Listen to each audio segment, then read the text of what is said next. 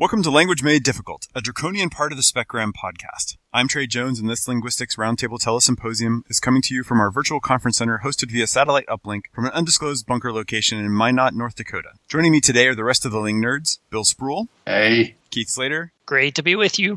and Sherry Wells Jensen. Hi there. Let's start off with some lies, damn lies, and linguistics. As usual, I've got three language related items. Two are true and one is false, and you guys have to figure out which is which. So our topic this time is weird dialects, and here are three items. Sounds good.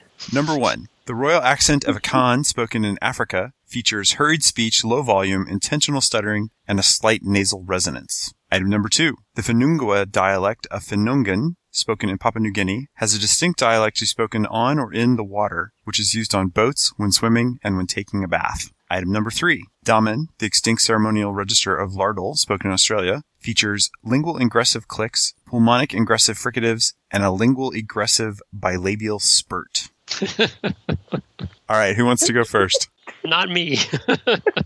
I'm hoping if I sit here in my backyard long enough, some animal will come by and make a bilingual, aggressive, bilabial spurt just so I can hear it. That's what I really want right now. yeah, Trey, I think you need to demonstrate all these just to, just to make it clear that they're theoretically possible. Okay, just go ahead. Okay, so I'm so glad I did that, but we had to cut it out. Oh, what a shame. All right, so now you've heard them all. Sherry, you can go first. Oh, goody. Okay, given that you did such a good job with that aggressive bilabial spurt thing, I'm guessing that's true. Besides, it's Lardil, so go ahead. It's got to be true, whatever it is. Gee, I thought I wrote these down while you were talking, and I was so enchanted by the spurt that I just really. so the first one, the dialect of Akan, I'm prepared to believe that because I think that would be good for movies. Because when they're scuttling around doing intrigue in the palace or whatever, you know, they're you've got to have a little like that, that'd be good, right? If they had that. So my worldview is better if that's true. So the one I'm prepared to not believe. I think that maybe the whole dialect of while you're on the water, I can sort of buy that if there's some kind of spiritual dimension with I don't know water spirits or something like that. But I don't buy the bath thing. I think that, sir, is where you go too far. I'm not buying the bath thing, so it's number two. hey, I want to disagree because I noticed a, a, name I recognized in one of these, namely this Finongan. This is clearly some displaced Finnegans from Ireland. And I'm guessing that it took them 14 months of drifting on the sea to arrive in Papua New Guinea. And by the time they got there, sure, they had a special dialect for speaking on the water. So I think that one's got to be true. I like the bilabial spurt too. I appreciated your demonstration of it there, Trey. Sorry the recorder failed, but uh, any ceremonial register worth its salt ought to have a sound like that. So that one's got to be true too. I'm thinking that it's the royal accent of Akan, which sounded to me like a veiled insult aimed at me or possibly Bill. I'm thinking that's the false one. How is it an insult to you and Bill? you know, hurried speech, low volume, intentional stuttering. That was the part I was most concerned about, and the slight nasal resonance. Right, Bill. I'm having trouble with this one because all three sound like believable statements about what language speakers might do, particularly if if number one, if instead of thinking of it as intentional stuttering, it's kind of like assonance kind of thing where you deliberately draw it out as kind of a poetic device. So one sounds believable. Two sounds kind of believable, although this distinction between swimming and taking a bath in a lot of regions, why would you consider those separate categories necessarily? Number three, while those noises would explain why it's an extinct ceremonial register, uh, they sound pretty darn odd to me. Ceremonial. They sound pretty ceremonial. Yeah, but it just, he did them all at once. It was so cool. He just did them over and over. It was just astounding. I mean, it had to be real. Yeah, but I don't know how much of that's Trey being different from the in situ use by native speakers or not. I'm going to say it's number two. Okay. no one picked number three, so let's start with that one. That the bilabial spurt is in fact true. I knew you couldn't make that up. it just sounded too natural. And then the first one, the royal accent of Akan with the uh, stuttering and slight nasal resonance, is also true. No! yes! While the language of Papua New Guinea is real, I, I made up the facts about it, and there is no dialect for being spoken on the water. yes! Curses. Guess I wasn't quite tricky enough, since I only fooled Keith. And let's see, you have the scores. Bill is in first place with five out of seven. In second place, Sherry's got three out of five, and I'm four out of seven. And Keith, you got one out of seven. Ooh. That's bad. Ooh. I thought we restarted last time. No, we restarted apparently seven times ago. I thought I was zero out of one.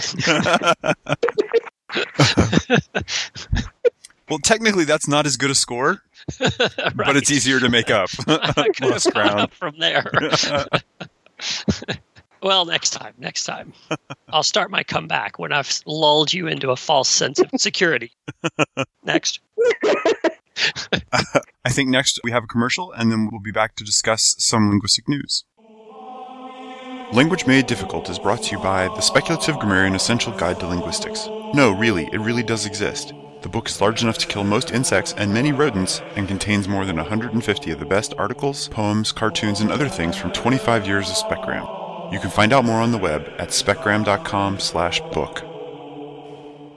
Welcome back to the Specgram podcast. We have a piece of linguistic news to discuss today that has to do with people apparently turning punctuation marks into pronunciation and using them as conjunctions. The lingua franca column in the Chronicle has a, a piece discussing people actually using the word slash, like saying, I think I want a sandwich slash piece of pizza, meaning potentially sandwich and piece of pizza, etc. And John McWhorter has a TED talk on it, or so I've been told. The problem with TED talks is that you have to wait for people to say the words instead of reading them at normal speed. So I haven't completely.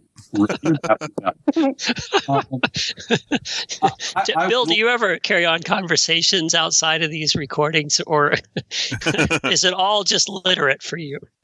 Well, I, you can read about seven times faster than you can watch TED Talks. and that's only partly because they're called TED Talks. So I thought it would be important to bring in a piece of context for this that our listeners might not know, which is that calling that thing a slash and actually saying a slash was part of one of the first internet viral grassroots campaigns. One of the things that's little known is that before the early 80s, there were a number of different marks used for that, including the virgule and the solidus. And by the time that sort of the modern personal computer revolution occurred, most of the people using computer systems were using the slash. So if you were on the precursors to Unix, for example, it was a slash, but there were two major exceptions. Microsoft used the virgule because they thought it was higher class. and so their files had virgules in them. The Commodore Amiga used the Solidus.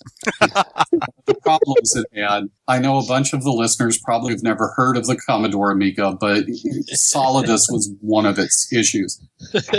Now, Microsoft heavily pushed for using the virgule. They were putting virgules in things. And it was all right until people started sharing files over connections. Because if you're on a Unix machine, for example, you get in something with these virgules and it doesn't know what to do with them. And it kind of still doesn't. They pushed Microsoft to adopt the same standard as other people. It's like, use ASCII characters. And Microsoft reached a kind of compromise position. They use the codes for the ASCII character for the slash, but they set up an internal standard where the virgule actually used the same byte as the slash, but had an extra byte that could be stored at the beginning of the file. And if you try to bring in like a text file from Windows Notepad into Unix, for example, that special byte is still at the beginning. It's to turn all the slashes into virgules.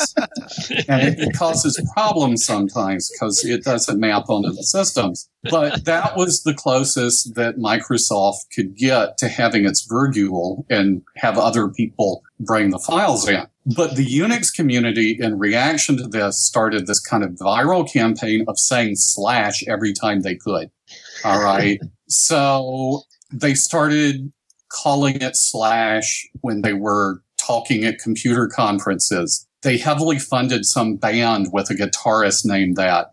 They did all sorts of things to move this into sort of the limelight so everyone would start calling it the slash instead of the virgule. Solidus wasn't really a problem and it kind of self-destructed by the time this got anywhere. But that tendency to say slash like that was sort of part of a grassroots campaign. It wasn't totally artificial because it wasn't designed by a linguist, but it still got its popularity partly from that. Now, its its use as a conjunction is probably, I think, a happy marriage between the commonality of the term, because it, it had already been effectively marketed this way, and its ability to let you indicate that you're making an assertion without really having to settle on anything.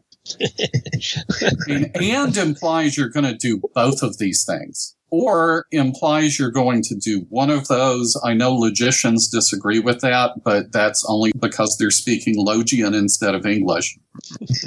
but slash doesn't really make you settle on anything. And so it's almost perfect. It allows the illusion of assertion without any actual repercussions of it, slash side effect. it's, it's a form of hedge that's you're saying it's not as strong as an and right and it's not as binary as an or. Right. With an implied etc after it somehow with an extra byte. So i have to admit that during the computer lecture i fell asleep a little bit. How's your amiga working for you there trey? Awesome. But you didn't really mention the, the weirdest use of it, which is sort of getting away from the alternatives and more towards the, the use of a topic shift. That's the weirdest thing. Right. Well, so we have these interesting examples of, uh, yeah, yeah, people using it as a topic shift. They were interesting, but they were wrong. See, now I agree with you, but uh, I know we're not supposed to be prescriptivists about this, but it just seems horrible and wrong. You're right. It offends my sensibilities, both as a speaker of English and as a linguist. Oh. You missed a very important point, though, that lets us not have to feel guilty about this. We're not allowed to be judgmental about language. That's punctuation. Until it's officially declared otherwise, which will probably be in about 10 minutes, it is punctuation and there is an extremely long and robust tradition of being unapologetically prescriptive about punctuation. Hmm. Oh, but they spell it out even in texting, which I thought was weird. They don't use the slash character. They actually spell out the word slash. So, but it's standing for the slash character, right? Well, no. I mean, I think it's to distinguish. No, no, no. You're you're you're spoiling it. We we have to. the logic that makes this punctuation plus the logic that allows linguists to ignore punctuation is what lets us talk about this without feeling guilty about it. Mm. I'm worried it's going to catch on. And then when I'm like in my 70s, I'll be railing against it and hitting my grandchildren with a cane every time they say it and, and lamenting the imminent downfall of the English language, which of course has been happening for the last 500 years. Ugh.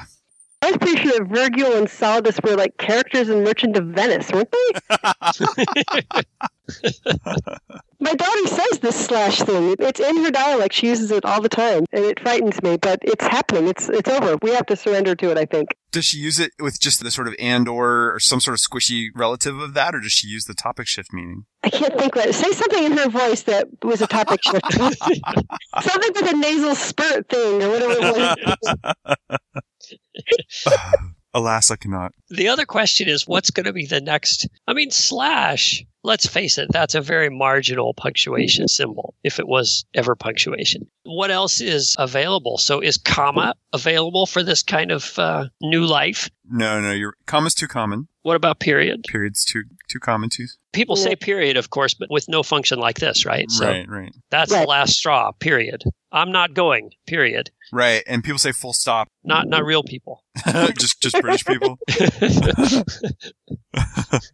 just, just slice away huge, huge swaths of our potential listening audience. We don't care about you college students. We don't care about you British people.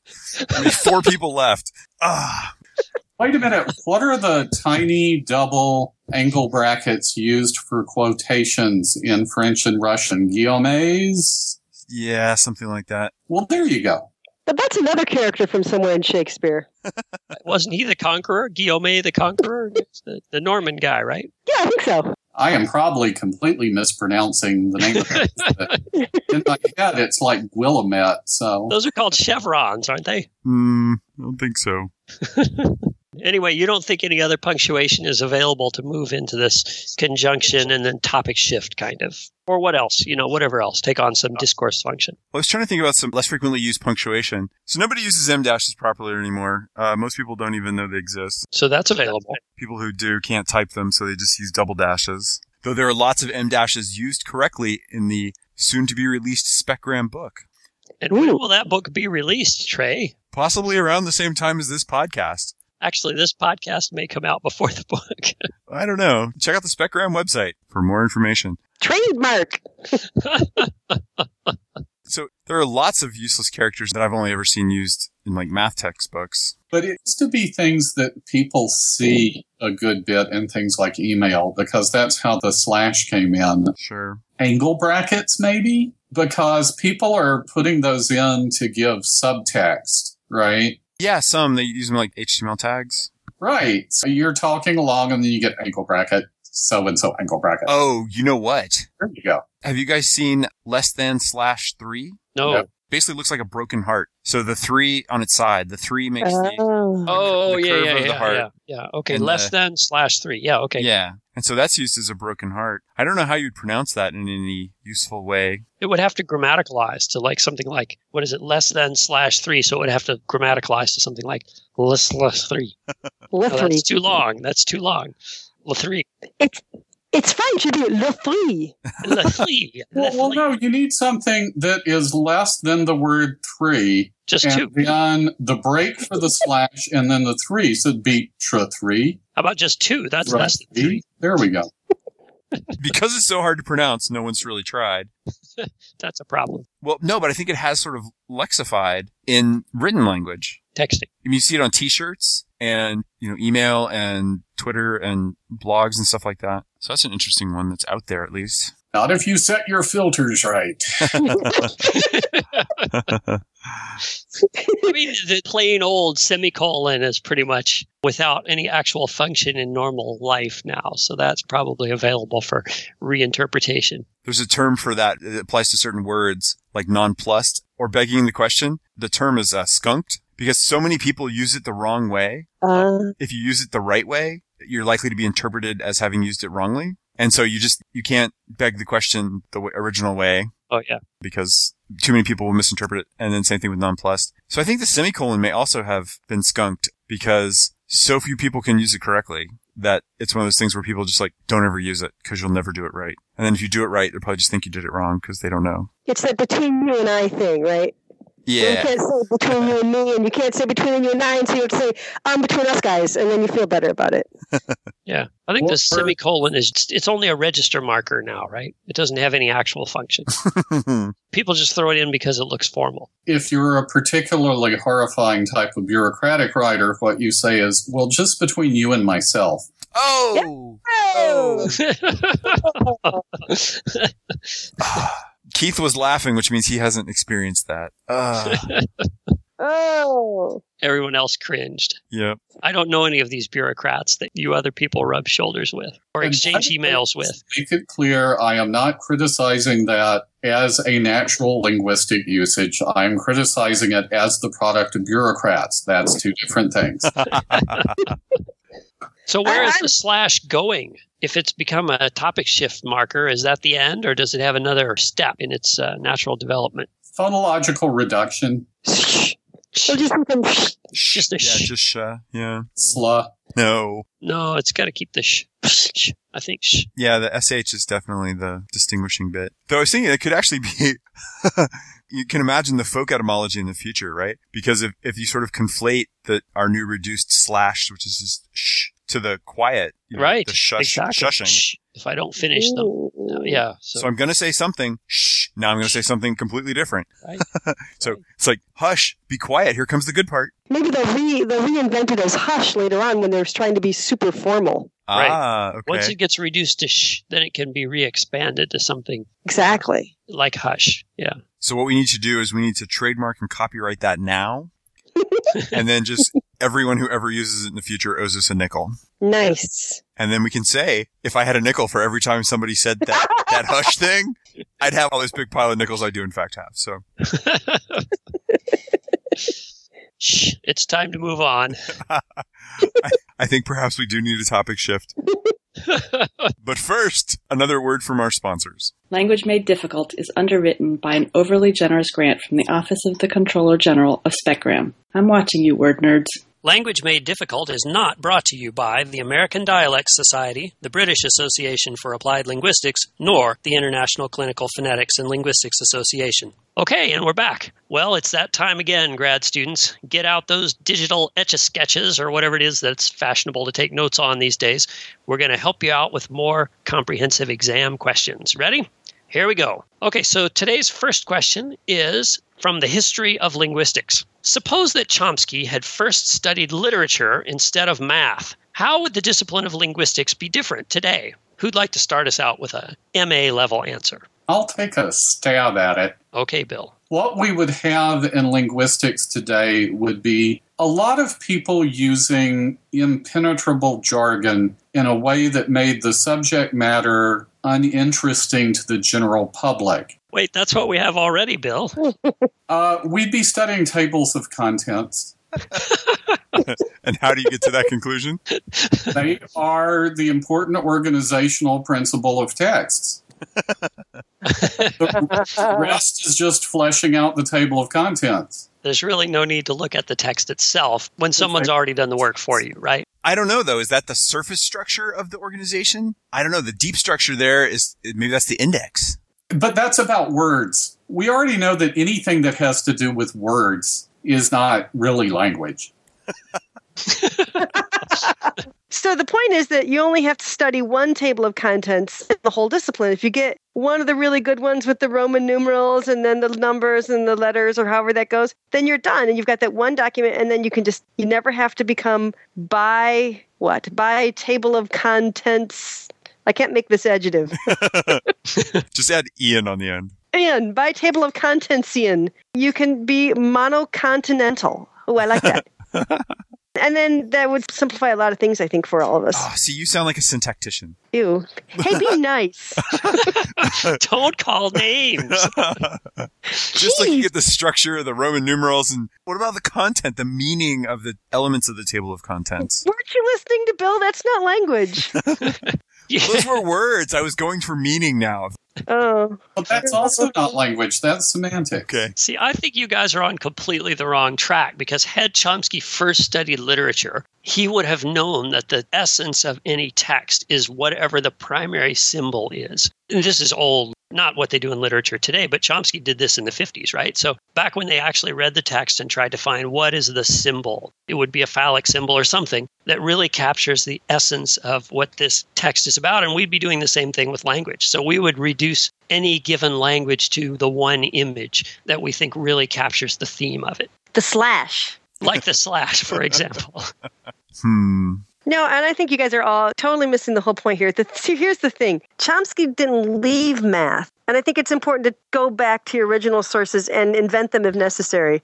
Because Chomsky didn't leave math, he was cast out of math because his oh, papers were too long and he was no fun to read, right? And his pictures weren't any good. So they cast him out of math. But if he'd been in literature first, they would have kept him because he could have written his long papers there. He would have just had to go colorless green ideas. And then he would have been in everywhere, right? And they could do the postmodern on that. And Yeah, he would have been a poet. Yeah. he would have been a poet. He would have been a great poet. And so literature never would have let him go. And we And wouldn't so we have would- linguistics. Well, we would be Chomsky-less and we would have behaviorism. Which I don't know, maybe by now that would be a good thing. If we'd let it run for 50, 60 more years, Who knows what he could something. have? That's right. We didn't even give it a chance. I mean, Chomsky shot it down before it really had a chance to flower, right? So Yeah, I think if that you that's the let it- answer. If you let it become a habit, then it becomes much easier.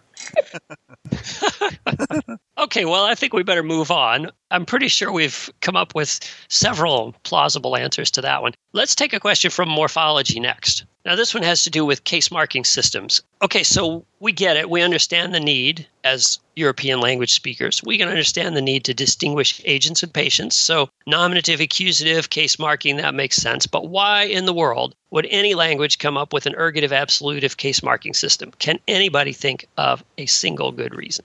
I actually have a good explanation for this. So, somewhat surprisingly, we can actually find the answer to this question by doing corpus linguistics on a large collection of English texts collected from the internet.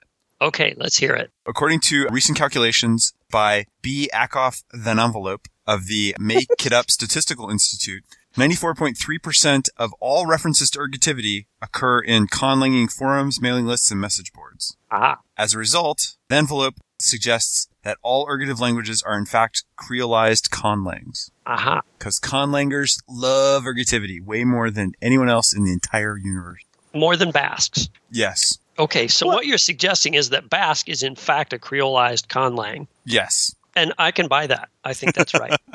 Trey, I don't think you pushed your argument far enough, honestly. I think you're being awfully conservative with that analysis because you got to ask yourself, well, why did they do this thing? And I think it's clear that this is a conspiracy plot. It's been going on for some time because conlangers don't get the kind of recognition they need. So the evil plot was you put this ergativity thing out there and you wait for it to seep into other languages just like you said it was going to, right? You even fund some guys to sneak into some place and add a couple things, a couple mysterious markings to some field notes, which they could do because with all the money they raise from like Esperanto dictionaries and stuff, you just hire these guys to sneak into the labs and they add these mysterious markings wherever. Then legitimate theorists will come up with ergativity to explain those markings. And then some university marketer type gets a hold of it and publishes it, right? New kind of system created. And it's just one big Eskimo vocabulary hoax from there. And that's that's how the thing happened.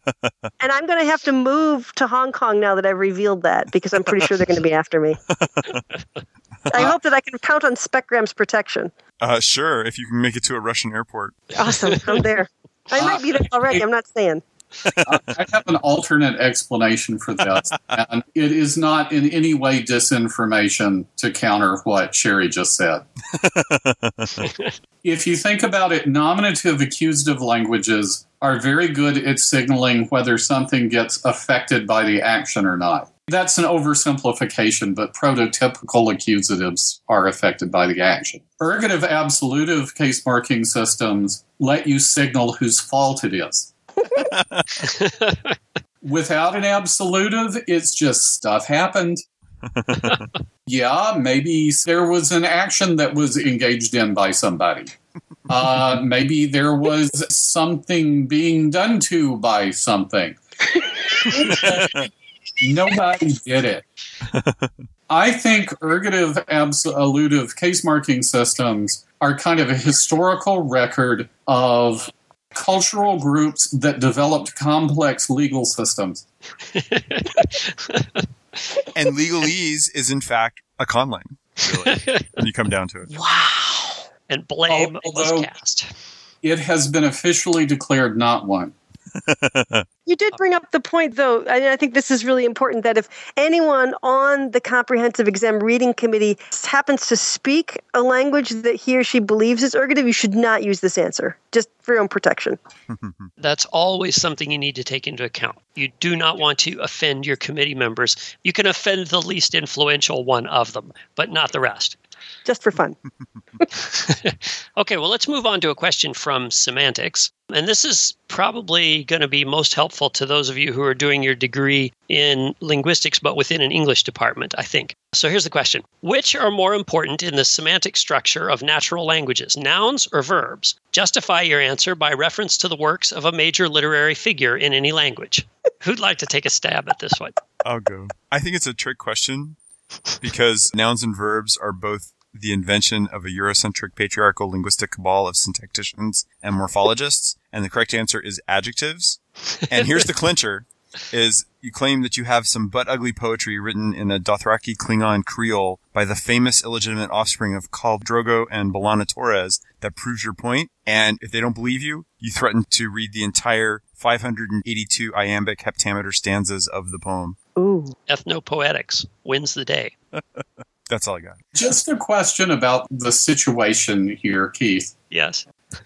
Who's on this committee that will be evaluating our answers? Having semantics and literary figure slash English department, that's kind of a stretch there. Okay. Well, just- you know, who's on your committee is a very personal question that no one can decide for you, Bill. Okay. Well, if there was no one on the committee that had been writing that much about German philosophy lately, I would say the most important to the semantic structure of natural languages is verbs because Heidegger. and if they pinned me on that, I would have brought a copy of Heidegger and then say, well, of course, as he says on page so and so, and then I just read some Heidegger and look con- any bit, huh? and look confident and wait for the other person to step up and act like they know what Heidegger was really saying so as to disagree with me. now, that will doom you if there's anyone on the committee who actually has studied Heidegger. Well, I Uh, think that you're on the right track, Bill. But I think that this is, in fact, a trick question, as Trey suggested. But the answer is not adjectives. The answer is whatever you feel like making it. Because I think the real question here is just whether you can name any major literary figure or not. And if you're able to do that, you will satisfy a committee that would ask a question of this nature.